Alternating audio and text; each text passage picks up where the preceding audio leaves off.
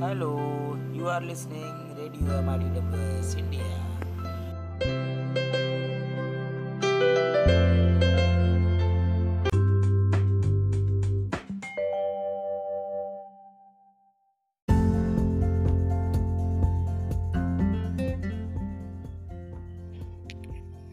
Good morning, good afternoon, good evening, everybody. Uh, my name is Beatriz Lúcia Salvador Bisotto, and today I'm going to tell a little bit about my life story.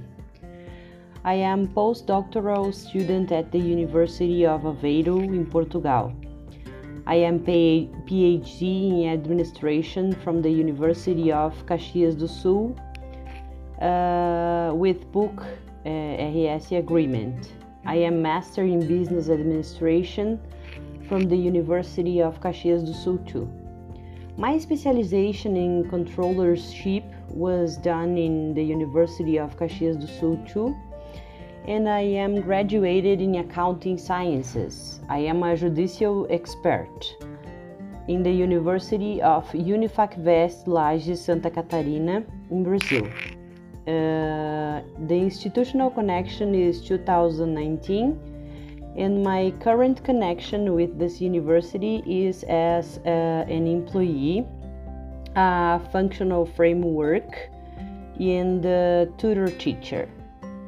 I have um, let me tell i have three international research projects applied social sciences, spirituality between Brazil, Pakistan, and India, governance and entrepreneurship, national and international journal reviewer, and I am an editor of Tropeiro magazine in the in Brazil. I am a co-author of a book of some books in national and international and some book chapters. I am a conference speaker and online conference organizer. I am the president of Global Edu Leaders in Brazil and international coordinator. I am the director of IDYM Brazil, and now uh, I am an advisor of Father Academy of India FAI uh, in the Executive Council.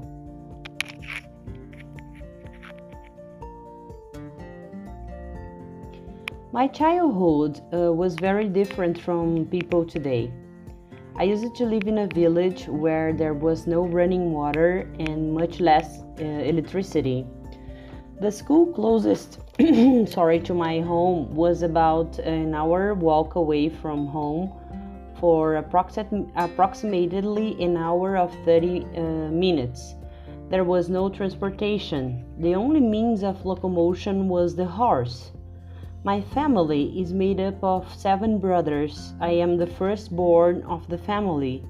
It is an Italian family uh, where it was always said that women are raised and educated for family and housework as well as manual labor. Homes uh, were the ones who left home, uh, men were the ones uh, who left home to study because they needed to have a business vision. I was literate when I was 12 years old. After the after me there is a younger sister that I go to that went to school before because she was uh, thought to be According to my father, who taught the alphabet to his children, he said that I did not learn, but I never like it, nor do I like to wake up early and it was my father's custom to wake up his children at dawn to study. Uh, I was uh, treated like a sick person. I closed myself in my shelf, in my shell, and I cried, so I didn't really learn. Until one fine day, my paternal grandmother asked my father to give me a chance and try to enroll in a school to see if I learned to read. I went to live with my grandmother. I learned to read and I, I write in the first year. So I continued my studies until I was 18, but I but always outside the age of the other students. When I finished the basic education at the age of 18, I stopped studying because in the region where I used to live, uh, I no longer had high schools. It was at this time that I met uh, my boyfriend and I got married, uh, got married at the age of 20. I took the entrance exam again and I was approved. This time the resistance was very strong on the part of my husband, who came to say that to wash the dishes and take care of the house was no need for a college degree, it was not necessary. This was the biggest incentive I had to study and study hard. I have always been very applied in my classes. In 2001, uh, I completed my first Bachelor of Science in Accounting. In 2002, I made an specialization in controllership, and for the work to conclude this specialization, I made a project uh, for an agricultural technical school to serve uh, the children of rural producers to mitigate the evasion of rural properties and to avoid the belts of misery in the cities. Today, this technical agricultural school has become a federal institute in my city. Then, in 2004 and 2000, 2005, I made another specialization in government policies and strategies uh, in the military school. I did not study for a while, but it was empathy. And the feeling of being u- unusable persisted. I then started teaching classes at the university. In 2009, I joined the Masters in Business Administration. In 2014, I started my doctorate in Business Administration with a research uh, scholarship. In 2017, I went to live in Portugal to be part of a, uh, to be part of my doctorate uh, called Sandwich Doctorate. In 2020, I started doing postdoctoral studies at the University of Aveiro in Portugal. I'm concluding. Uh, in 2020, with the arrival of the COVID pandemic, everything changed. Universities, teachers, everything is changed. There is no normal before or normal now.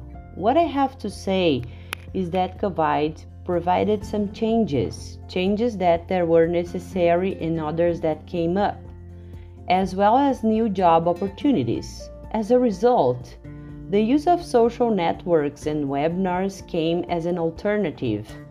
I entered in this world in April uh, 2020.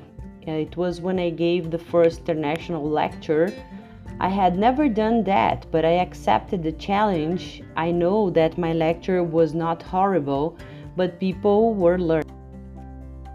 I improved the themes and the PPTs, the presentations, and there were an average of two to three lectures per month.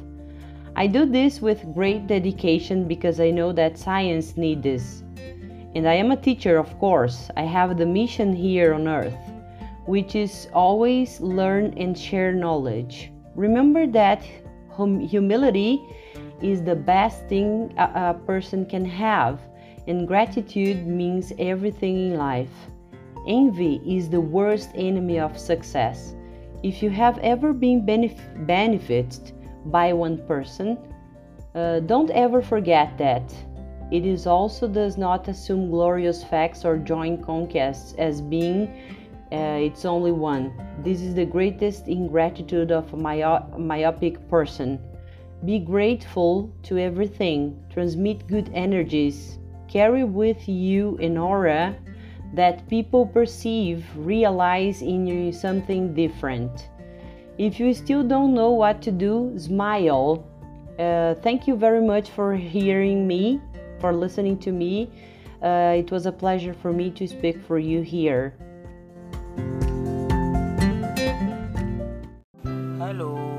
Are listening Radio MRDWS India.